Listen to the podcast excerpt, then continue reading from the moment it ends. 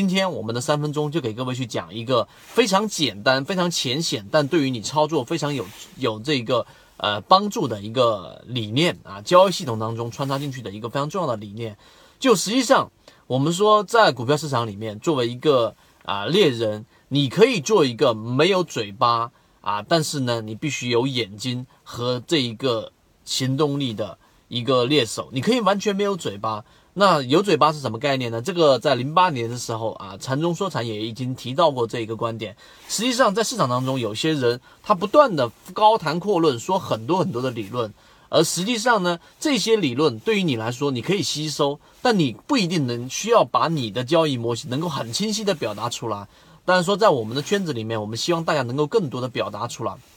但即使你没有出这种表达的能力，我就是说不出来为什么我的交易系统能够那么呃稳定。但是我自己知道，哎，当哪当哪一些个股进入到我的视野范围之内，我能够潜伏，并且我确信我有我的理由，我有我的整个啊这一个查理芒格里面所说的交易格栅里面的啊多种条件的因素，确定这一个就是我能捕捉到的猎物。于是我就能下单，于是我就能把握到这种利润。所以这一个理念，大家一定可以在交易系统里面去穿插。即使你不能很清晰的表达出你的这种交易模型都没有关系，因为在市场当中没有多少人是靠把交易系统说出来，然后呢把理念说出来来实现盈利的。而大部分人就是刚才我所说的，你只要有眼睛，你只要有你的抠抠那个扳手的手指，能够去在最关键的这个时机。啊，然后抠动你的扳机，然后捕捉到你的猎猎物就可以了。